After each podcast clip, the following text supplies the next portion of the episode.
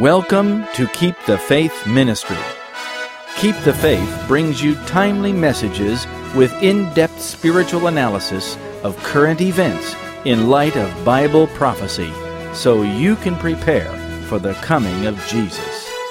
Listen to what the news won't tell you. Here is another important message for our times. This is Pastor Hal Mayer. Dear friends, welcome to Keep the Faith Ministry. Thank you for joining me as we explore a very important message for these last days. May you find strength and courage in the Word of God to live your life the way Jesus would if He were in your shoes. Did you pray this morning when you woke up? Did you ask Jesus to take your life today and make it all His? What a privilege it is to pray and give yourself to God. We need Jesus so much in these last days, and I'm amazed that so few really take advantage of his power. I'm amazed that so few drink from the eternal fountain of living water. Jesus said in John 8 12, I am the light of the world. He that followeth me shall not walk in darkness, but shall have the light of life. I want that light of life in my experience more than anything else. And as we study today, let us allow the love and power of Christ to come into our hearts that we may live for Christ. And thank you for your prayers and support for Keep the Faith Ministry. They really help our work. Before we begin, just let me remind you that if you haven't ordered your set of DVDs called The Prophetic Secrets of the New World Order, please order them today. You'll love to watch them and also to share them with others. These DVDs were expertly crafted in collaboration with Pastor Stephen Bohr's ministry Secrets Unsealed. They will bless and strengthen you. Send in the form or call our office at 540 672 3553 or email us at info at ktfministry.org. These very well done DVDs will encourage you in these last days to get ready for the coming of Jesus and will explain the underlying issues and behind the scenes concerns of many of the developments that we see unfolding around us. Friends, if you have sent a gift in to Keep the Faith ministry, please let me thank you from the bottom of my heart. Your help is so important to us. Your gifts make it possible to send over 18,000 of our timely and important CDs all over the world every single month. Your support is crucial, and we greatly appreciate it. Please share the pink cards that come in your monthly packet with a friend and urge them to join our free monthly subscription. And also let them know about the daily prophetic intelligence briefings that they can receive by email if they send in their email address. And thank you for being a Keep the Faith ambassador. I've told the Lord that whatever time I have left on this earth, I want to use it to reach lost souls and help men and women everywhere to reach the eternal kingdom. So why not join me and invite your fellow church members or friends that are interested in prophecy to sign up for the Keep the Faith CDs. And for those who are subscribers to our email briefings, they will also receive our monthly KTF Insider with behind the scenes, heartwarming stories about how Keep the Faith is making an impact to change the lives of our listeners and health clients at our health retreats in Australia. Speaking of Australia, our work there continues to grow. If you are receiving our KTF Insider email newsletter, we keep you up to date on the amazing way in which God changes the lives of our guests at Highwood Health Retreat near Melbourne. Also, we'll keep you up to date on our progress at Amaroo Water Gardens Health Retreat in South Australia. If you haven't signed up for your free subscription to our KTF Insider, please do so today. You can do it right on our website. Over the last couple of years, we have studied the life of Elijah. We studied how God transferred his powerful ministry to Elisha. And today I will begin a series of sermons on the life of Elisha. It is a very important study, actually, for Elisha was perhaps the greatest medical missionary in the Old Testament, as well as a powerful prophet of the Lord. Before we begin, let us pray. Our Father in heaven, please teach us today as we study your holy word. Give us insights and show us how to minister to others in the last days. As we study the life of one of the most powerful examples of medical missionary work, we ask that you impress us with what we can do for the Master. Send your Holy Spirit to us today as we study. Give us victory over our sins and help us find the way of salvation, we pray. In Jesus' name, amen. Turn with me in your Bibles to 2 Kings chapter 3. 2 Kings chapter 3. Elisha is in Samaria when the son of Ahab, Jehoram, began his 12 year reign. Jehoram is the ninth king from Jeroboam. His father was Ahab and his mother was Jezebel. His older brother, evil Ahaziah, died just two years at, after he began to reign, and he left the kingdom to Jehoram. What would he do? Would he bring reform, or would he continue in the way of his father and mother? Tragically, Jehoram did not have much moral character. The Bible says in verse 2 that he wrought evil in the sight of the Lord, but not like his father and like his mother, for he put away the image of Baal that his father had made. Nevertheless, he cleaved unto the sins of Jeroboam the son of Nebat, which made Israel to sin. He departed not therefrom. In other words, Jehoram saw the judgments of God on his father and brother for worshiping Baal, so he wisely put away the image of Baal. Yet he still did not purify the worship of Israel. They still worshiped Baal to a considerable extent. They continued to follow in the ways of the mystical practices of the nations around them. Jehoram himself worshiped the calves, which was the special sin of Jeroboam with which he made Israel to sin. You may remember from our first sermon on Elijah that Jeroboam's special sin was leading Israel into idolatry and the worship of nature gods. The Bible says that Jehoram departed not therefrom.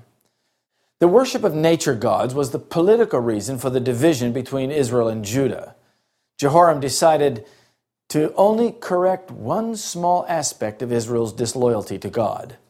And he only put the image away for the present. He did not break it in pieces as he ought to have done. Perhaps he thought he would have need of it later. So Jehoram's supposed reformation was actually next to nothing. He did only that which he had to do in order to stay the judgment of God on him and for other political reasons. Perhaps he mainly put away the image of Baal so that Jehoshaphat, king of Judah, would join him in his struggle against the Moabites. Jehoshaphat, who was far more loyal to God than Jehoram, would not likely have been willing to join the confederacy against Moab if the image of Baal was still in his palace. And though he was the best of the family there was, Jehoram could not prevent the destruction of the rest of Ahab's family. And eventually, 12 years later, the judgment of God came upon him too. It's easy to let go of the sins that are exposed or the sins that you can't get away with. But it is much more difficult to deal with the sins that are not confronted or which are unknown to others. Do you think there are evils today that go on unaddressed? What about the fanaticism of sports, which we are told is a species of idolatry like the idols of the nations? What about the idolatry of dress or materialism, or the idolatry of music and entertainment? Do not these things need to be addressed too?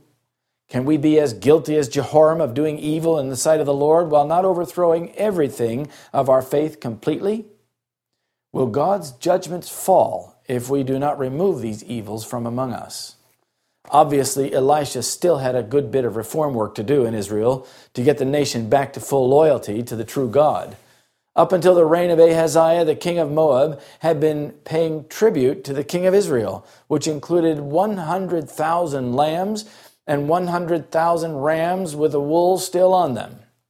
But when Ahab was dead, Mesha, who was the king of Moab at the time, rebelled against the king of Israel. Ahaziah did nothing about this rebellion, on which the crown's finances were established. He did not try to recover the lost revenues and made no attempt to chastise or overcome them. He slothfully let, let go of his interest in them he just thought he'd live it up while he could and not go to the trouble of calling up soldiers, arming them, and then undergo the hazards of war, etc. It was all too much trouble. Jehoram, however, would not let the matter rest. He had a different mind than his brother. The revolt of the king of Moab was a great loss to Israel. He needed the tribute. No sooner had he gotten the scepter in his hand than he took up the sword as well to destroy Moab and bring them under tribute again. Jehoram respected Jehoshaphat, king of Judah, and being in an alliance already with him by marriage to his sister, he requested the king of Judah to join him in battle against the king of Moab. 2 Kings chapter 3 verse 7 says, And he went and sent to Jehoshaphat the king of Judah, saying, The king of Moab hath rebelled against me.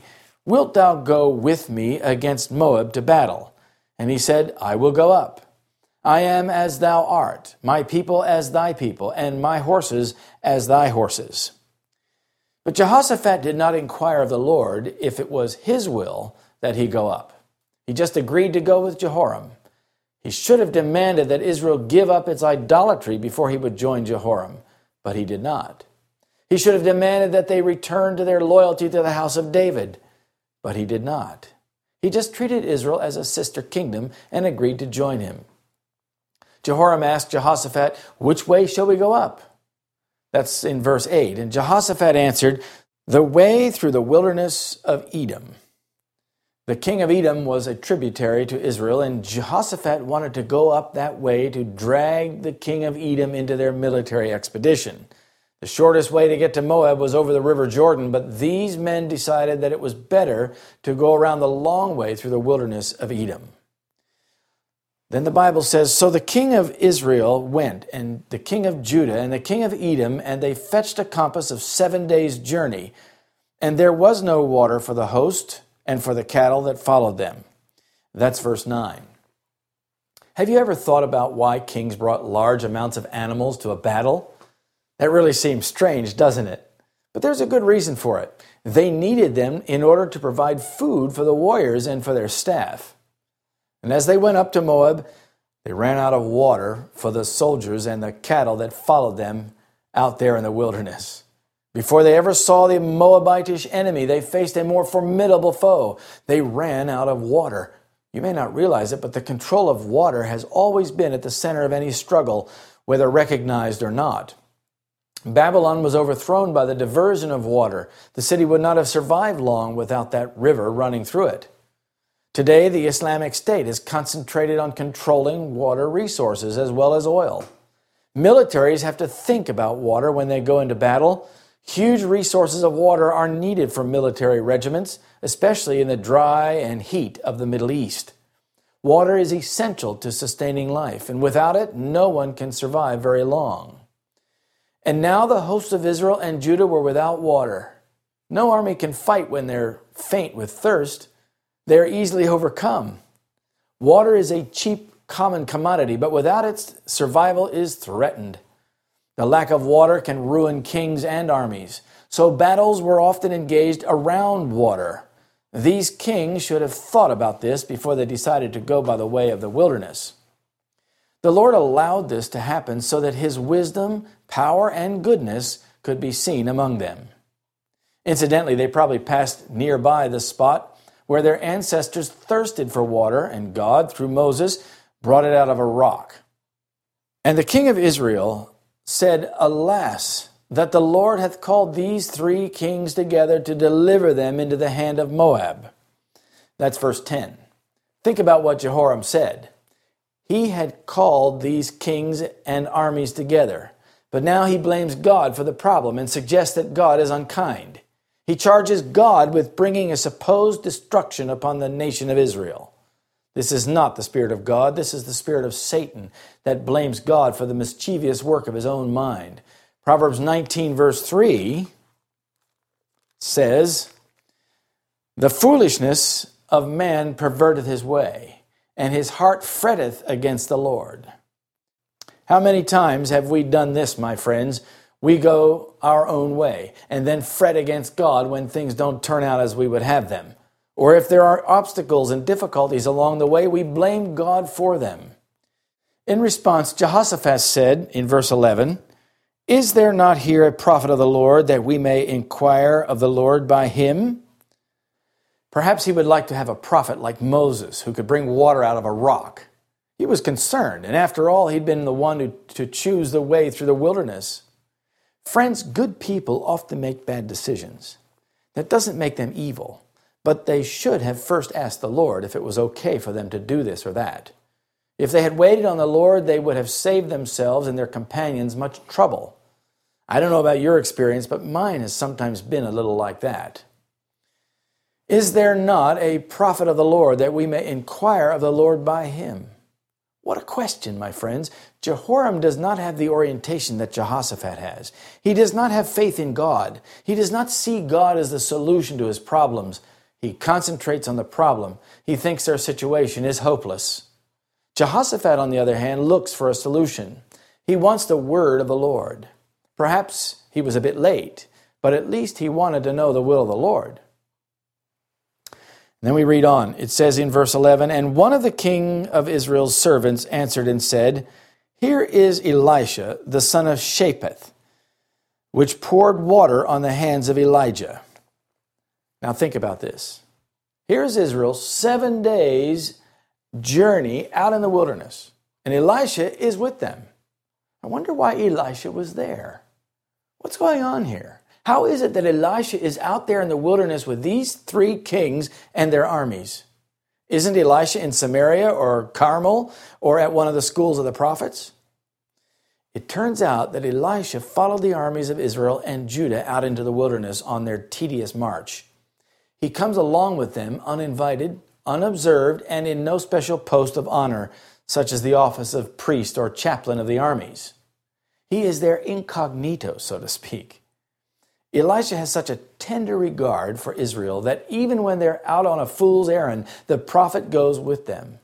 Perhaps he has a premonition that they're going to need a word from the Lord out there. Perhaps he was prompted by providence and realized that they had not consulted the word from the Lord in the beginning and would likely need it in the end. In any case, he decided he would go with them so as not to abandon them to disaster. And little did these three kings realize they had such a treasure in their camp. Nor did they realize that among their retinue was a special friend, the man of God, as the Bible often refers to Elisha. How he got out there without being noticed, the Bible does not say. But there he was, attending the war as the chariot of the Lord and the horsemen thereof. God anticipates the needs of his people and is prepared with a word from the Lord just at the moment when it is needed. God is so merciful, so kind, and so good that even when we do not consult Him and we get ourselves into difficulty by our own foolishness, He is still tender in His care for us. He sends His prophet to give us a word from the Lord, to provide guidance in a weary land. How much trouble would we get ourselves into if God did not do that? How much difficulty we are delivered from by the tender mercies of a God of love. God sometimes overrules our foolishness by his wisdom and power and might. These principles are practical, but they are also spiritual. We must learn to trust the God of heaven and first seek a word from the Lord before embarking on any venture. A humble servant of the king somehow knew that Elisha was there when the king himself did not know it. It was probably a servant much like Obadiah who feared the Lord. Perhaps Elisha was at the very back with the cattle.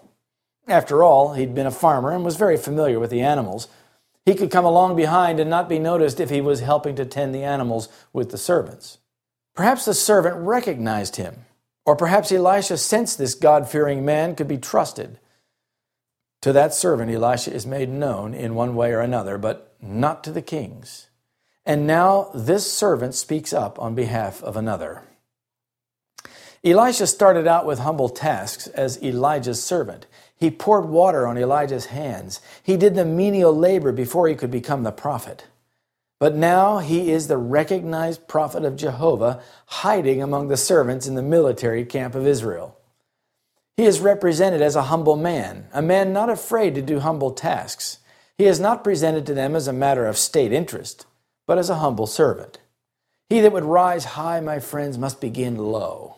He that would be great, let him learn to minister first. Verse 12 And Jehoshaphat said, The word of the Lord is with him. So the king of Israel and Jehoshaphat, the king of Edom, went down to him. Jehoshaphat had such esteem for the prophet of the Lord that he wanted to see him in person. The other two kings were so distressed by their problem that they decided to go with Jehoshaphat and take their court to the prophet. So all three kings got up and went down to see Elisha the prophet. They did not summon Elisha up to them. They went down to him in humility, for they knew that he held the reins of God's power. They had better pay attention to the word from the Lord.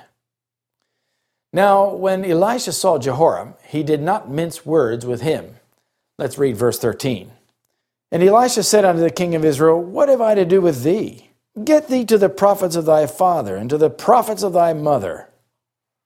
Go to the prophets that you think have sustained you in prosperity and see if they'll help sustain you in your distress. Let them help you now, who are no help at all. Even though Jehoram had put away the image of Baal, the prophets of Baal were still in the land. These were the ones that had replaced the prophets slain by Elijah at the brook Kishon. Perhaps even some of them were in the camp of, in Edom with them. Go, said Elijah, get you to the gods whom you have served. Judges 10, verse 14. The world and the flesh have ruled you. Let them help you now, for why should Jehovah help you? Ezekiel 14, verse 3. You have set up idols in your heart that are far from the God of heaven. What right have you to seek the God of Israel in a time of great need when you've been seeking after the Ashtoreth and following in the sins of Jeroboam? And while Jehoram is to be respected as a prince, as a wicked man, he is to be condemned. Psalm 15, verse 4. Elisha, as a subject, will honor him and even pour water on his hands, but as a prophet, he will cause him to understand his iniquity. He has to reprove Jehoram with clarity, and all the better in front of these other two kings, for his sins are public and open. Therefore, an open rebuke was in order. So often today, my friends, we think that we must always follow Matthew 18 when dealing with all sins, whether public or private. But that's not the Bible teaching. Open sin is to be openly reproved. When leaders sin in public or lead God's people away from His truth and the principles of His Word, they must be openly and publicly reproved. It may be politically incorrect to do so, but it is not incorrect in the eyes of God. It may be difficult to do, and there may be consequences that they will try to impose, but it is still necessary. Jehoram does not care to hear from the prophets of Baal now that he is in distress. He cannot trust them. He humbly says in verse 13, Nay, for the Lord hath called these three kings together to deliver them into the hand of Moab. Jehoram presents the case as deplorable and hopes that the prophet will be compassionate. He knows he's unworthy, but he does not want the other kings to suffer on account of him. Yet he blames God for their distress. Did you notice that? It is amazing that the wicked always blame shift to someone else. They don't want to take responsibility for their wickedness or for their sins. Verse 14 And Elisha said, As the Lord of hosts liveth, before whom I stand, Surely, were it not that I regard the presence of Jehoshaphat, the king of Judah, I would not look toward thee nor see thee. Elisha had no respect for Jehoram or the king of Edom. Had it not been for Jehoshaphat, Elisha would have refused to see Jehoram. But because of his respect for Jehoshaphat, he met with all three of them and called upon the Lord on behalf of them all. It is good to be with those that have God's favor Wicked people often fare better when they're in the society of the godly than when they are not. Elisha asked for a musician, but now bring me a minstrel, he said in verse 15. So his mind is so disturbed by seeing Jehoram, the wicked king, that he is not in a frame of mind to hear what God would say to him. His mind is ruffled and upset, and he cannot speak to God. This is not sin. It is not that he has been imprudent or overly passionate in his words. It is just the circumstances. His zeal for the Lord left him indisposed for prayer and the operations of the Spirit of God. He needed to hear God's praises sweetly sung to minister to his mind and calm him and make him receptive to the Holy Spirit. Reading on, verse 15. But now bring me a minstrel. And it came to pass, when the minstrel played, that the hand of the Lord came upon him. And he said, Thus saith the Lord, make this valley full of ditches. For thus saith the Lord, Ye shall not see wind, neither shall ye see rain, yet that valley shall be filled with water, that ye may drink, both ye and your cattle and your beasts. And this is a, but a light thing in the sight of the Lord. He will deliver the Moabites also into your hand. The prophet told the three kings to make ditches in the valley for the water. They were not to make a few, but they were to make a lot of them. Even though they were in difficulty, God got them to cooperate with Him and show their faith in His promises and their obedience by digging lots of ditches. Friends, if we wish to receive a blessing from God, we must cooperate with God and make room for them.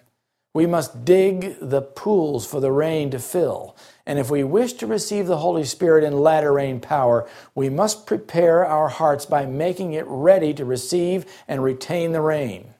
Dig ditches in your soul, my friends. Let the Lord fill them with the refreshing of the Holy Spirit to water your thirsty soul. Notice that Elisha tells these men that there will be neither wind nor rain, yet the water will fill the ditches. No one knew where Elisha would get the water. It was a secret. And friends, when we receive the Holy Spirit, no one knows where it comes from. It too is a secret. But as you surrender to the principles of heaven in your life, there is a change that happens. And how it happens is imperceptible, but it is noticed on the surface. It is clear to those around you that the Holy Spirit has visited you and blessed you. Perhaps the fountains of the deep were broken up that night. Perhaps a spring arose higher up in Edom, and the water ran down in great abundance into the valley and filled the ditches. We don't know, the Bible doesn't tell us, but God wrought a miracle to bring water in the desert and fill the ditches. Isn't that a fitting symbol of the miracle in the life of someone given to worldliness and wickedness when he is turned back to God? It is as if his whole being is now filled with water, and his testimony is wonderful and encouraging and a great blessing. Verse 18 says, And this is but a light thing in the sight of the Lord. He will deliver the Moabites into your hand. Bringing water into a very dry place is easy for God. It's the change of heart that is not so easy. The control of nature and of nature's forces is impossible for us, but simple for God. But to change the stony, dry heart takes a lot more effort of divine providence. But those who sincerely seek for the dew of God's grace with all their hearts will certainly have it. He will outdo their requests, and they shall be as a watered garden bringing refreshment and spiritual encouragement to all. They shall be made more than conquerors. They shall overthrow their enemies. They shall overcome their sins. The visit of the Holy Spirit upon the mind of Elisha did him more honor than the visit of the three kings. He prophesied that these three kings will smite every fenced city and every choice city, and shall fell every good tree, and stop all the wells of water, and mar every good piece of land with stones. And it came to pass in the morning when the meat offering was offered in Jerusalem that behold, there came water by the way of Edom, and the country was filled with water. That's verses 19 and 20. Notice that it was at the time of the morning meat offering that water came. The time of the meat offering was well known.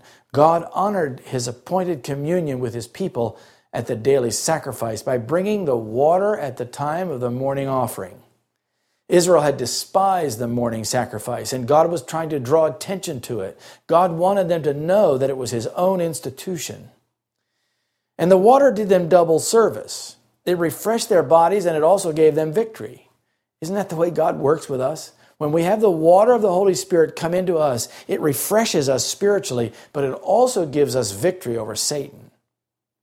Verses 21 to 23. And when all the Moabites heard that the kings were come up to fight against them, they gathered all that were able to put on armor and upward, and stood in the border. And they rose up early in the morning, and the sun shone upon the water. And the Moabites saw the water on the other side as red as blood. And they said, This is blood.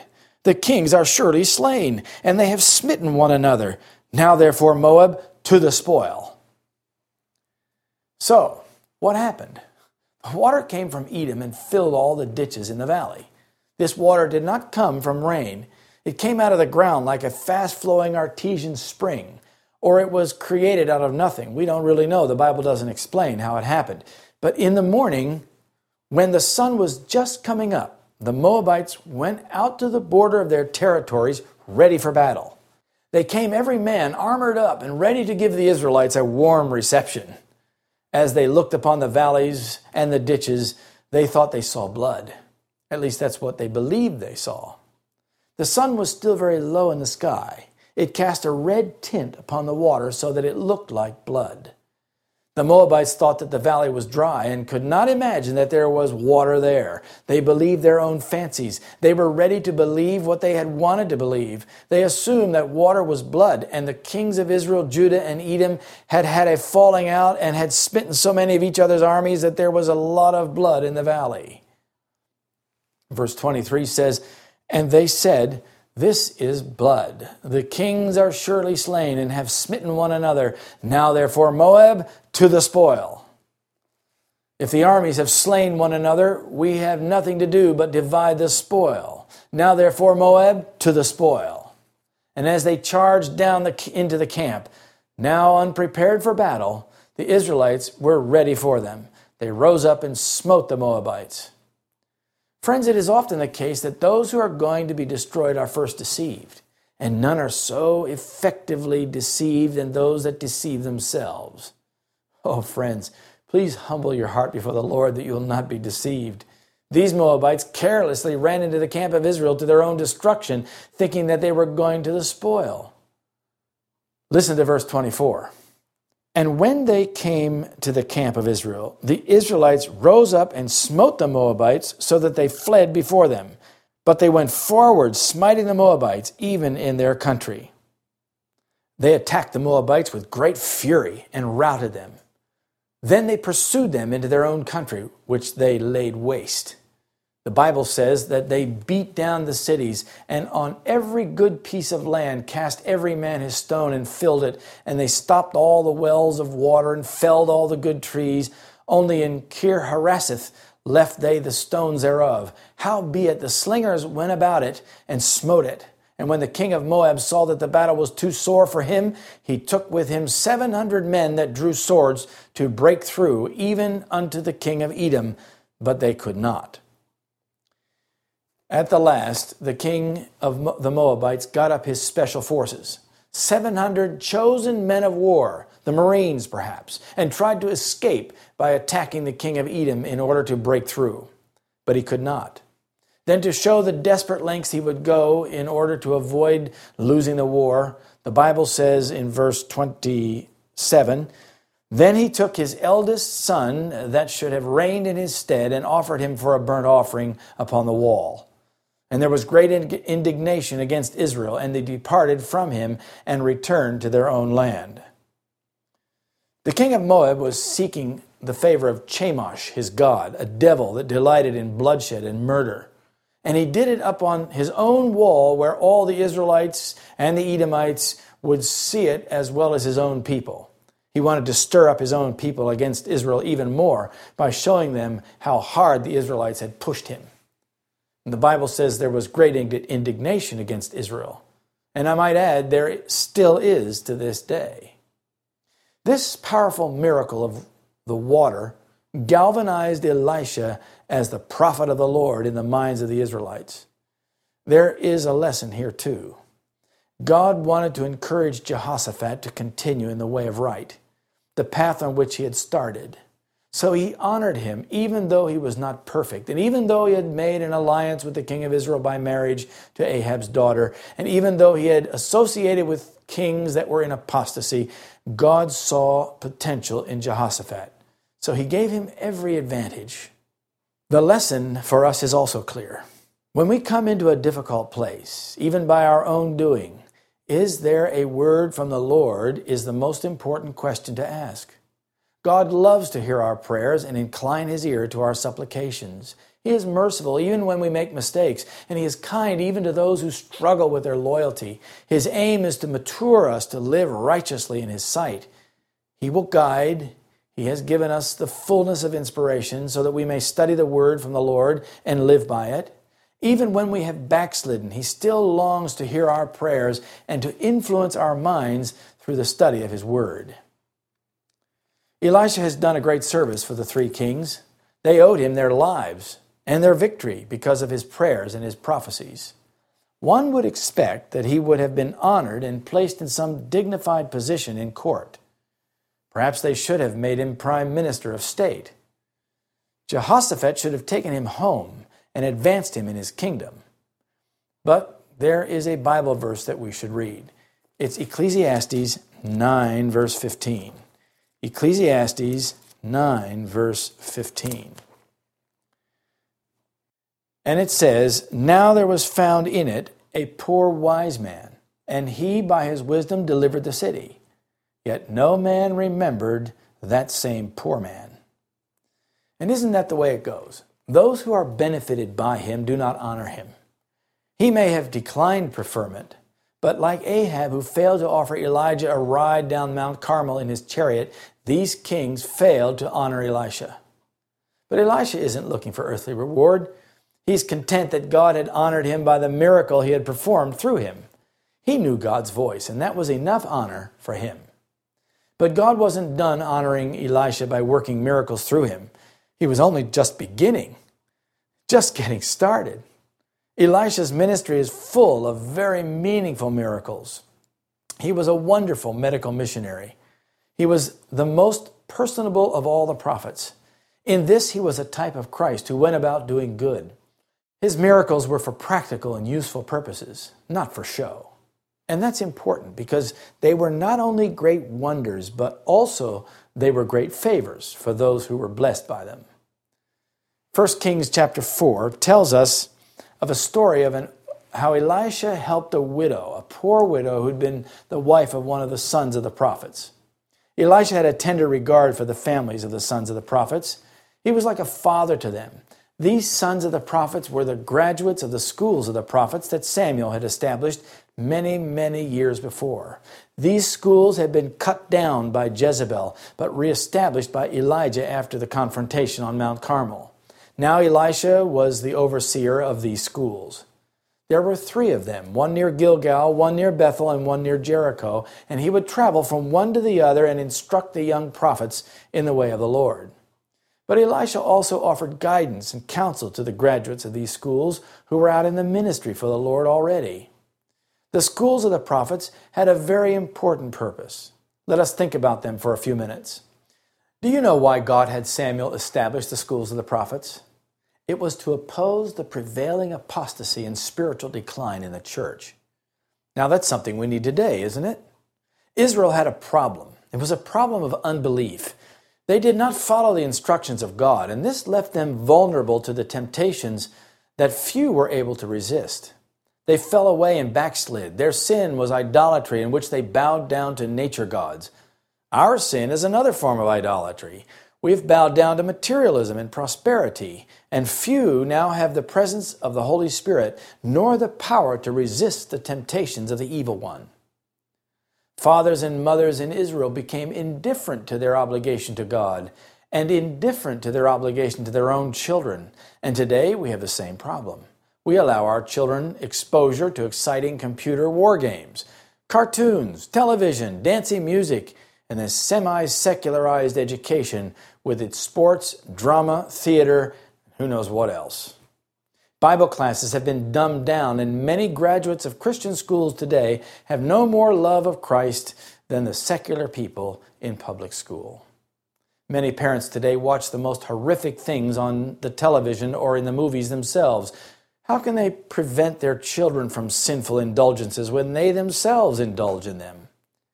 Even worse, they often provide their children with warlike toys to play with, worldly music to listen to, and the witchcraft of Harry Potter films to watch.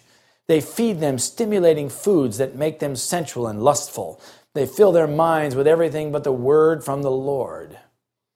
Have we forgotten that by beholding we become changed? How can parents expect their children to turn out right when they themselves are wrong? The young people in Israel got an education quite different than what God had planned for them. He had planned for them to study His Word and understand and know God, but they refused to do this, and it left them without defense against the most deadly foe. Satan educated them, and by the time of Christ, there was a most determined resistance to his teachings. Do you want your children educated by Satan? If so, then just put them in the so called Christian schools of today. He will certainly gain control of them that way. We badly need the schools of the prophets today, don't we? The schools of the prophets were designed to teach the youth about Christ and the love of God. They were to prepare them to receive the Holy Spirit. In fact, the primary object was for the students to receive the Holy Spirit. That meant that not every child in Israel was welcome in the schools of the prophets. The book Education says that Samuel gathered young men who were pious, intelligent, and studious. Today, there are many students who are studious and intelligent, but who are not pious. The primary qualification for the schools of the prophets was piety. If they weren't interested in knowing God and doing His will, they could not be accepted. Only the ones who had a deep desire to know God and do His will were permitted in the schools of the prophets. Today, that would mean students who have not been fed a diet of television and worldly music, because that would make them impious. It means students who do not love sports or have a fascination with the internet games. That makes them impious and self centered. The students that are needed today in the schools of the prophets are pious and love to study the Bible. How many students do you know like that? My friends, there are very few. Today, most Christian people do not understand the value of the schools of the prophets. They think that if they send their children to any Christian school, they will get a good education and will turn out all right. But those schools accept students of all types. Many of them come from homes that are destroyed by worldliness and frivolity. Sensuality prevails, and the youth have no self control over their passions and no personal discipline. Today, we need the schools of the prophets more than ever but we also need pious, intelligent, and studious students to fill them. Elisha recognized the precious value of the schools of the prophets to the people of Israel, and he did all he could to nurture them and strengthen them for the task of building up the spirituality of God's people. Keep in mind that the prophets were recognized as having direct inspiration from God for their work. They were divinely appointed, and the people recognized this. Elisha was one of those as had been Elijah. But the schools of the prophets were given their name not because the students were divinely inspired like Elijah or Elisha, but because they were under the guidance of these prophets and because they were training teachers to teach the people in the ways and the will of God. Often the Holy Spirit would move among the students and they would proclaim the word of the Lord. Often, when they graduated, these sons of the prophets, as they were called, would go out and work among the people, teaching them, urging and encouraging them to live rightly and abandon their idols and sharpen their spiritual discernment and contemplation of God's dealings with his people. Here's what the book Education says about it.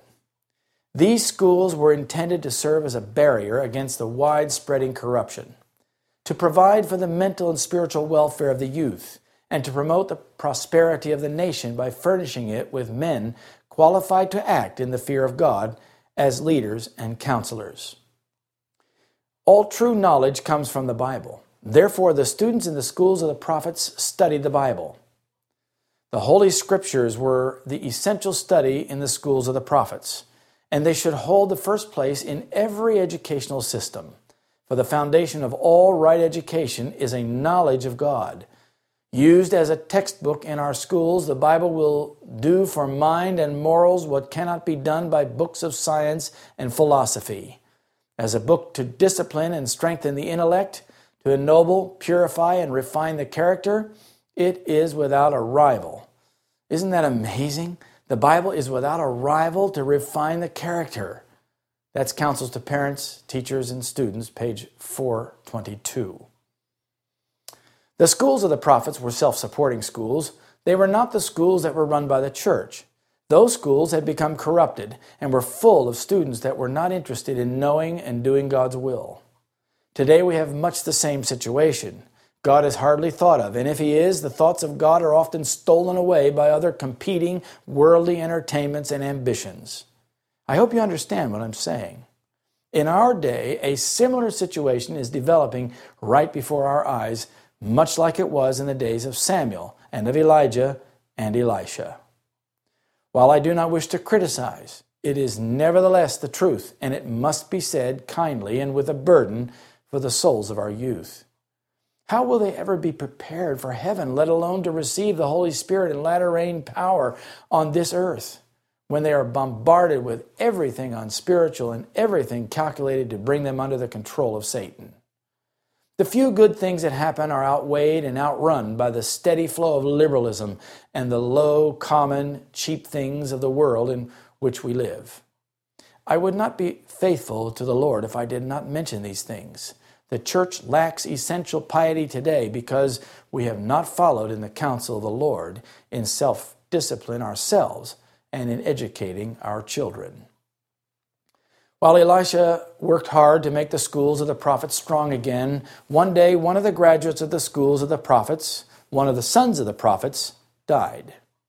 The Bible doesn't tell us what happened to him that he died, but Elisha knew him and probably knew him well. He knew that he had been faithful to the Lord all his life and had done his best to build up the truth of God. He had been one of the 7,000 who had not bowed the knee to Baal. He had held his integrity during a time of general apostasy and even persecution under Jezebel. He'd been a good minister with a burden for souls.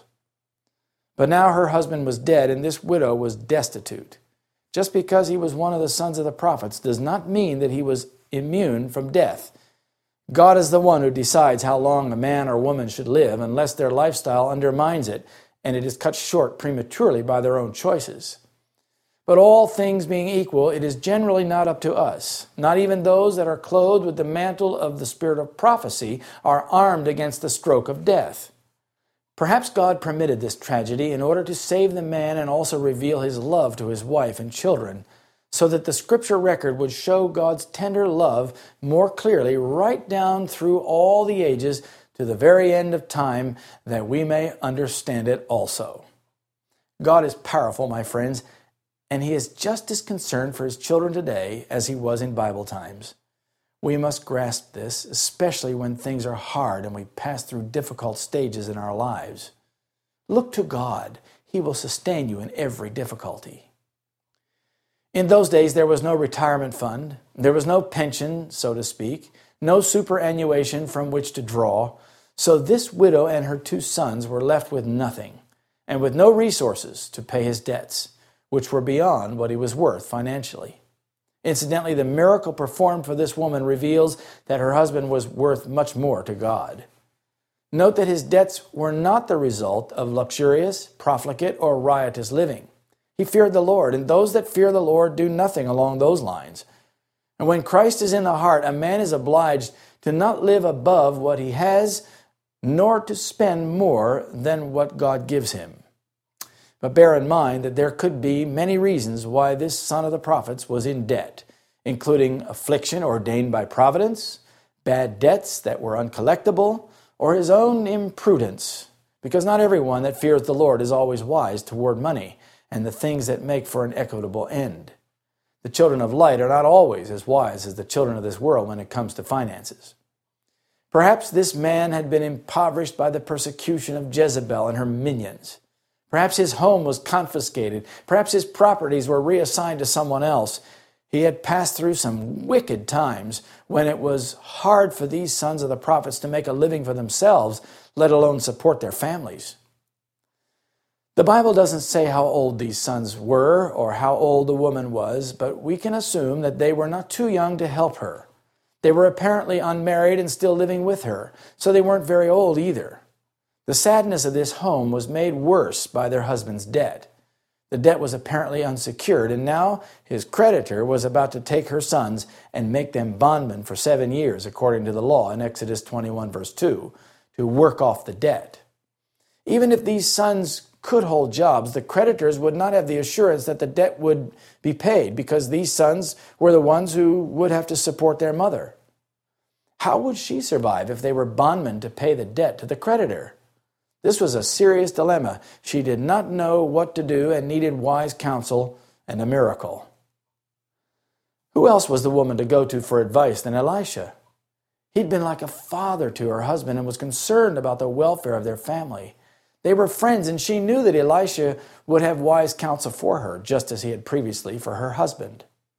So in 1 Kings chapter 4 verse 1 we read the following. Now there cried a certain woman of the wives of the sons of the prophets unto Elisha saying, Thy servant, my husband, is dead, and thou knowest that thy servant did fear the Lord, and the creditor is come to take unto him my two sons to be bondmen. Elisha's heart must have gone out to this poor woman in her plight. And Elisha said unto her, What shall I do for thee? Tell me, what hast thou in the house? And she said, Thine handmaid hath not anything in the house save a pot of oil. There was nothing to sell, nothing to make money with except a pot of oil. Probably she'd already sold everything she had. Now God could have just created money out of nothing. But since she had a pot of oil, one pot of oil, Providence determined to use it to develop her cooperation with Him. God wants us to be industrious, to think and to strategize how to make a living. It's the great heavenly principle of collaboration. We need this because when we cooperate with heaven, we strengthen our faith and our experience becomes vastly more personal.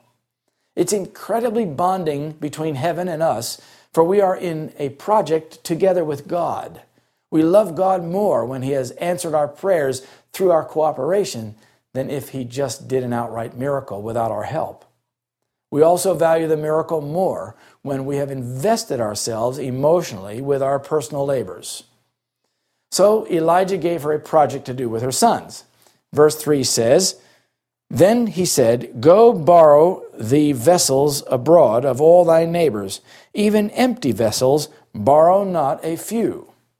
I think it's interesting that Elisha told her to borrow not a few vessels. First, she probably didn't have any vessels of her own. She would have sold them to partially pay her creditor. Second, we don't know how big they were, but there were many. He also told her to go to all her neighbors and borrow. The neighbors were to be involved in a certain way. They knew her problem, they knew her sorrow after her husband died.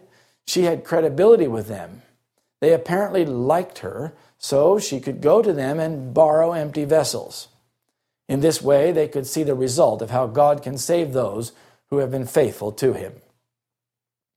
After all, maybe some of these neighbors thought that the death of her husband was somehow a ministration of the displeasure of God upon the family. The sons of the prophets were generally poor, as it was, and the neighbors may have thought that all those years of service in God's cause as a son of the prophets yielded only indebtedness to his widow and his posterity. So why serve God if that's the end result? God's credibility was on trial. In borrowing pots from her neighbors, they would naturally wonder what she was going to do with them. This kept their interest as they watched God supply all her need. One pot of oil was not much. Selling it would only buy her a few more days of living. But Elisha proposed something far better, something to keep her busy so that she doesn't have to think about her woes and her loss so much. And God was going to multiply her asset beyond her imagination so that she could then be industrious and live on her own resources. Then Elisha said in verse 4 When thou art come in, thou shalt shut the door upon thee and upon thy sons, and shalt pour out into all those vessels, and thou shalt set aside that which is full. In other words, the prophet told this widow that her efforts and her faith in the prophet's word would be repaid. And there was work for her two sons as well. One would bring the empty pots, the other would set aside the ones that were full. They were to help her in this business. Imagine if, after hearing the instruction of the prophet, she did not go to all her neighbors or borrowed only a few vessels. Do you think God would have been able to do as much for her as he did? When we need a miracle, we must do all that God says, not some of it or part of it or even most of it. We must do all of it. Friends, this is the problem today. So many people only do some of what God says. They only do what they have to in order to be viewed as good Christian people. They do not aim to do all that God says, and they are spiritually weak, and they don't have the full blessing of God. They don't see the miracles of God in their lives. Notice that the prophet hinted at the result of her obedience he basically said that there would be a lot of oil in her pot that would be poured out into the empty vessels. This was inspiring and exciting. What was God going to do? Elisha told her to shut the door. The reason for this is so that her creditors won't interrupt her, and also so that she would not boast in the miracle among her neighbors. She was to humbly start her business and not tell anyone how it happened. And lastly, she was to pray and thank God for his mercy and providence to her. Shutting the door would keep her project between herself, her sons, and God. The widow was not to depend on Elisha to pour out the oil or on the sons of the prophets. It was to be by her own diligent and industrious efforts that she was to gain more oil. Yes, it was a miracle, but when the vessels were full, the oil stopped. Then she was to use it to start her business trading in the things God had provided to her. The woman obeyed Elisha. She went and sent her sons to all her neighbors, and they brought back a lot of vessels. They probably had to make several trips to the neighbors to collect as many vessels as they could.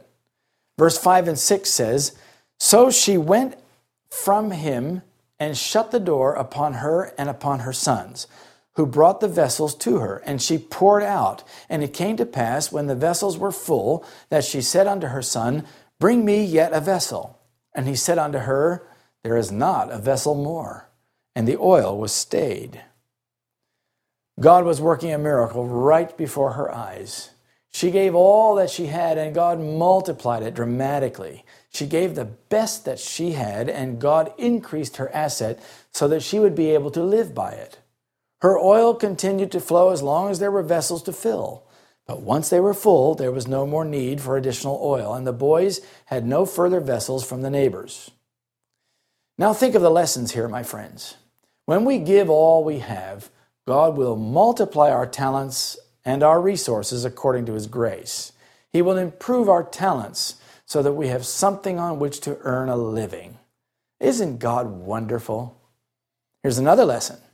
When we dedicate ourselves to Christ and cooperate with His prophet, He opens the treasures of heaven and pours out His Holy Spirit, of which oil is a type, and fills our empty vessels so that we have something worthwhile in us we can then impart to others.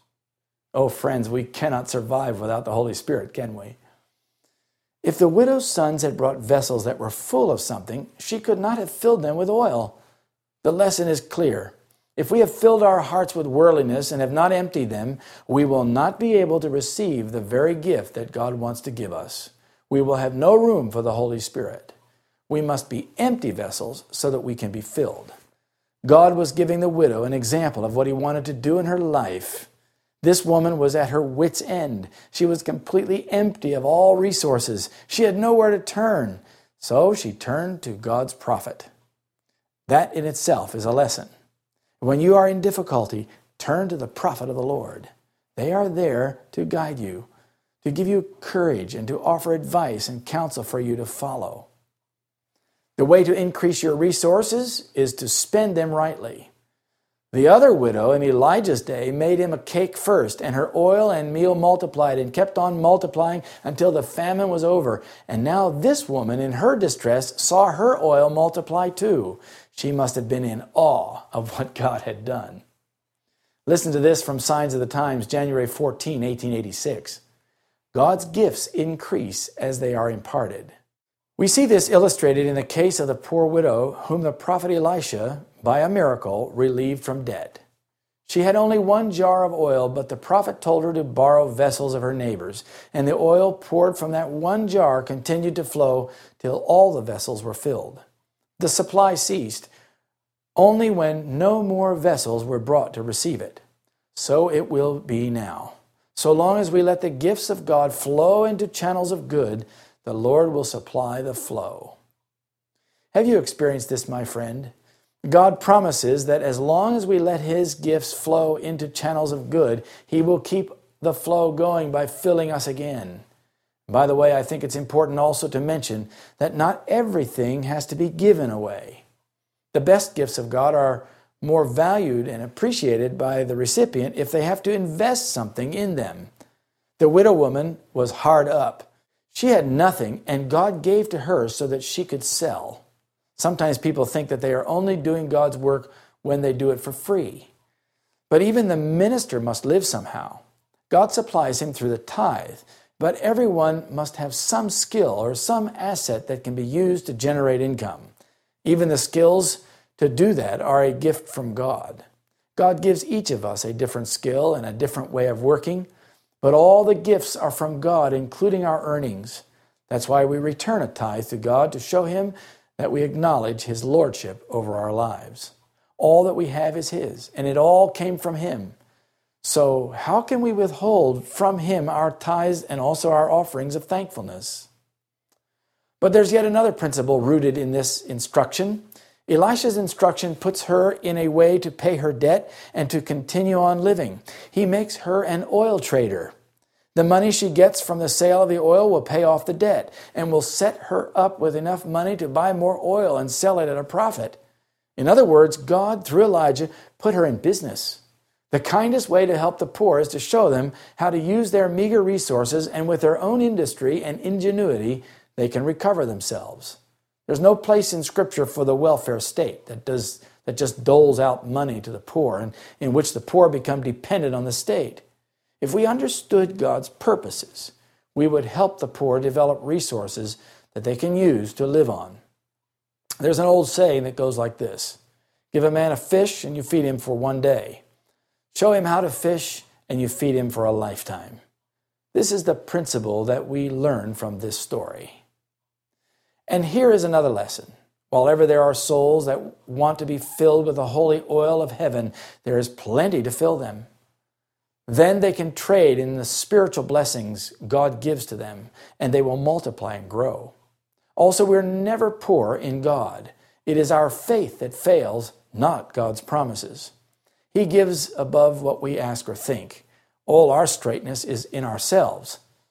Never doubt that God is sustaining you. All that you gain by worldly trading is God's.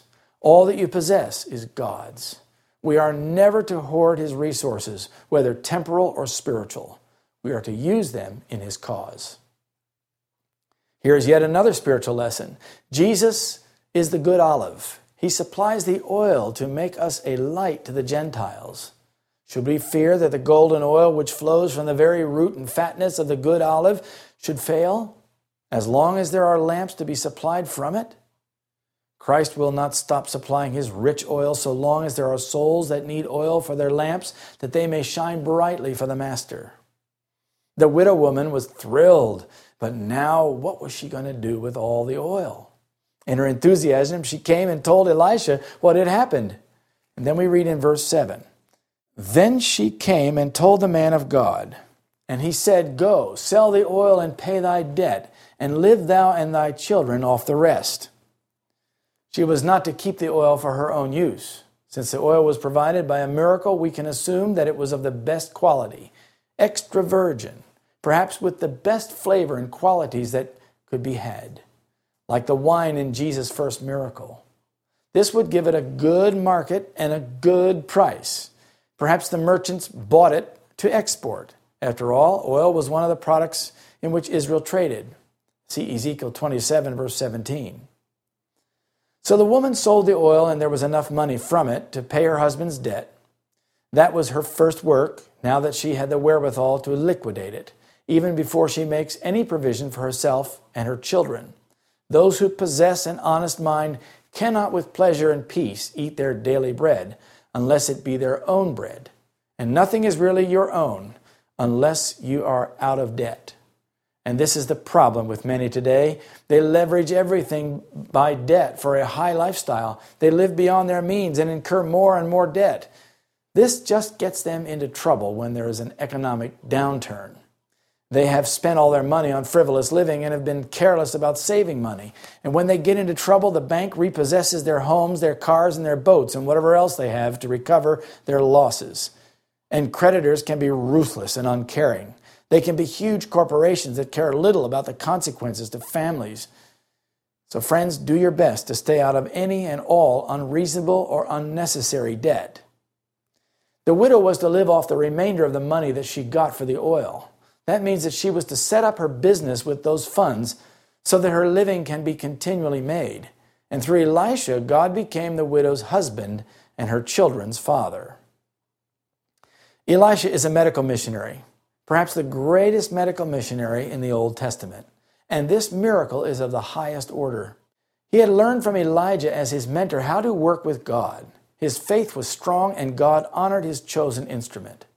His medical missionary work in this case was to save this widow's life and the freedom of her sons. To the woman, the miracle was precious, so precious that she never forgot the mercy and kindness of God through his prophet Elisha. Medical missionary work is more than giving a natural treatment or instructing someone how to eat. Medical missionary work has a very broad scope. It's especially designed to show men and women how to trust God completely in all areas of their lives. This is the great work. Oh, my friends, I hope you are a medical missionary. Every church member should be a medical missionary. And wouldn't it be wonderful if every church member understood this important role? Sadly, today, church members are not being taught how to be medical missionaries. But when you work for others, you see the reward yourself in souls saved for the kingdom of heaven. Friends, isn't Elisha's ministry encouraging? That's what it was designed to be. It was designed to encourage the people of God who struggle. Elijah addressed the apostasy by confronting it head on, but God needed a man to follow up who was especially tender and kind one who would build up the work of the self supporting schools and strengthen the hands of the weak. He was to nurture and encourage. He was to restore and build. He was to heal and empower. In this, he was a type of Christ. Don't you think we need that kind of man today? We need Elijahs, but we also need Elishas. May God help us to be men and women of principle so that our neighbors will see our love for God and our love for humanity. Let us pray. Our Father in heaven, thank you for Elisha. You did such wonderful things through him. You made his ministry so meaningful to us. Help us to live by those same principles. Help us to learn to take the lessons in these stories of God's tender mercies and apply them to our own lives, especially in these last days. May Christ rule in our hearts. In Jesus' name I pray. Amen.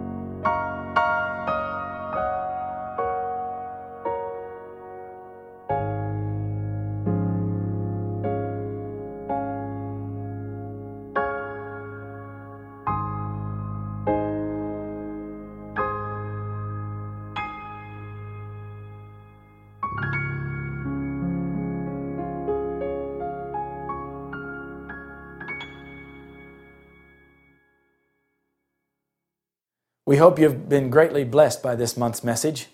Your prayers and gifts mean much to us. Thank you for your support.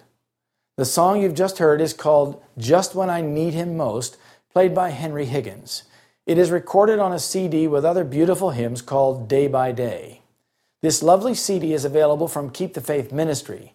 And if you'd like to have a copy of this CD or copies for your friends or family, just send $16 each, postpaid, to U.S. addresses to cover the cost, and we'll gladly send them. Please mention the Day by Day CD. Our international listeners should send $20 USD. The following is our monthly prophetic intelligence briefing, a feature that brings you current events in light of Bible prophecy, especially for those who love the appearing of Jesus Christ. We can see the signs of the times telling us that we are nearing the world's great crisis. May the Lord find us faithful. Our first item this month ISIS waging end times battle against the West. Members of the Islamic State believe they are waging an end times battle against the West, say experts. The Paris attacks on November 13 are the latest chapter.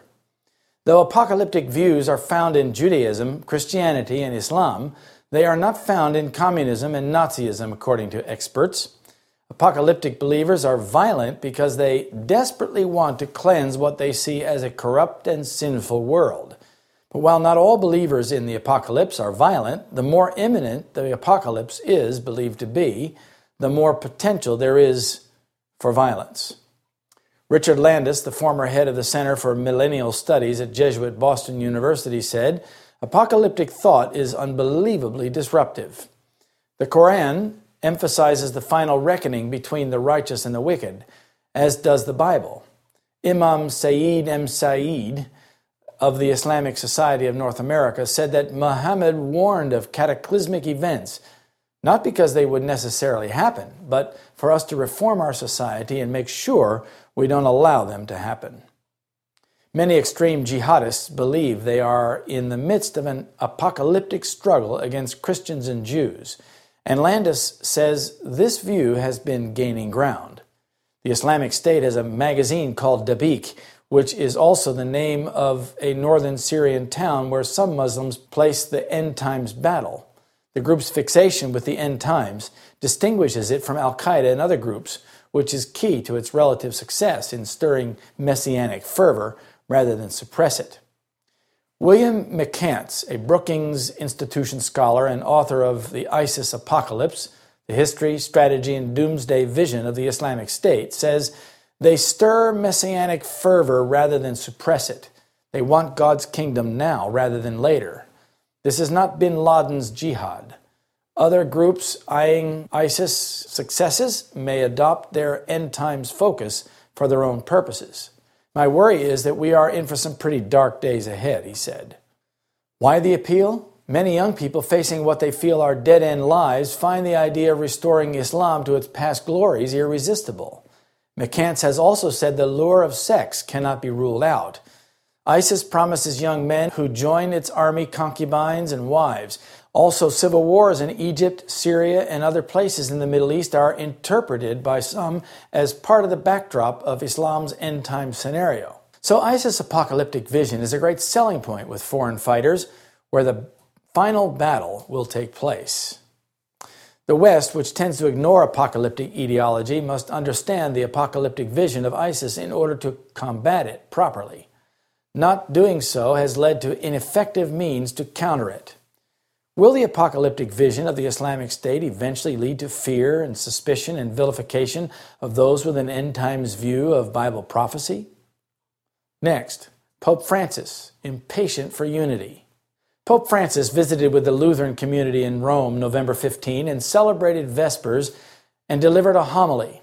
The Pope responded to a question from one of the participants about the marriage between a Catholic and a Lutheran.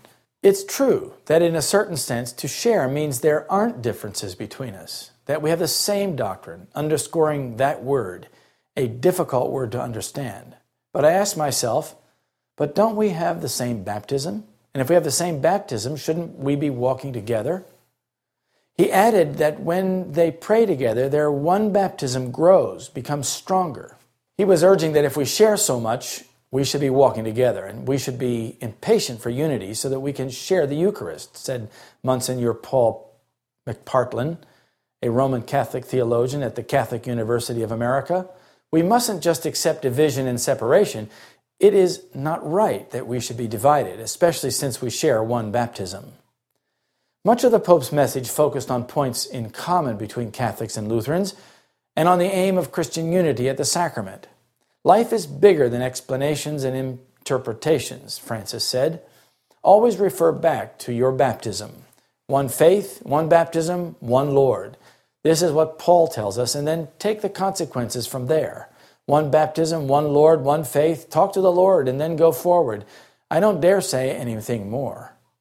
Reflecting on the Pope's response to Anki, Monsignor McPartlan, who is a priest of the Archdiocese of Westminster, noted that the Pope highlighted that Catholics and Lutherans do share one baptism and many other common beliefs. So we mustn't just focus on what divides us. And he then called us to be impatient for unity and not to accept separation. The Catholic Church already has a means of allowing non Catholics in certain circumstances to participate in communion, which is the final and ultimate aim of ecumenism. The hope of sharing Eucharist once again is precisely what drives ecumenical dialogue, McPartlan said. We try to resolve the issues that divide us so that we can share Eucharist once again. We are trying to reestablish full communion, and the prospect of sharing Eucharist again is a most powerful incentive to us to keep trying to overcome our divisions on serious issues of faith and order in the, in the church. When the leading churches of the United States, uniting upon such points of doctrine as are held by them in common, shall influence the state to enforce their decrees and sustain their institutions, then Protestant America will have formed an image of the Roman hierarchy, and the infliction of civil penalties upon dissenters will inevitably result. That's the Great Controversy, page 445. Unfortunately, our time is up. Remember, there are more prophetic intelligence briefings on our website at ktfnews.com. It's been a great pleasure to spend this time with you. I hope you have been encouraged to live for Jesus, for we are near the end. Remember that God has a plan for your life and that right now you can make a new start with Jesus. Thank you for your prayers and support. And until next time, may God bless and keep you and your family in His loving and protecting care. Keep the faith.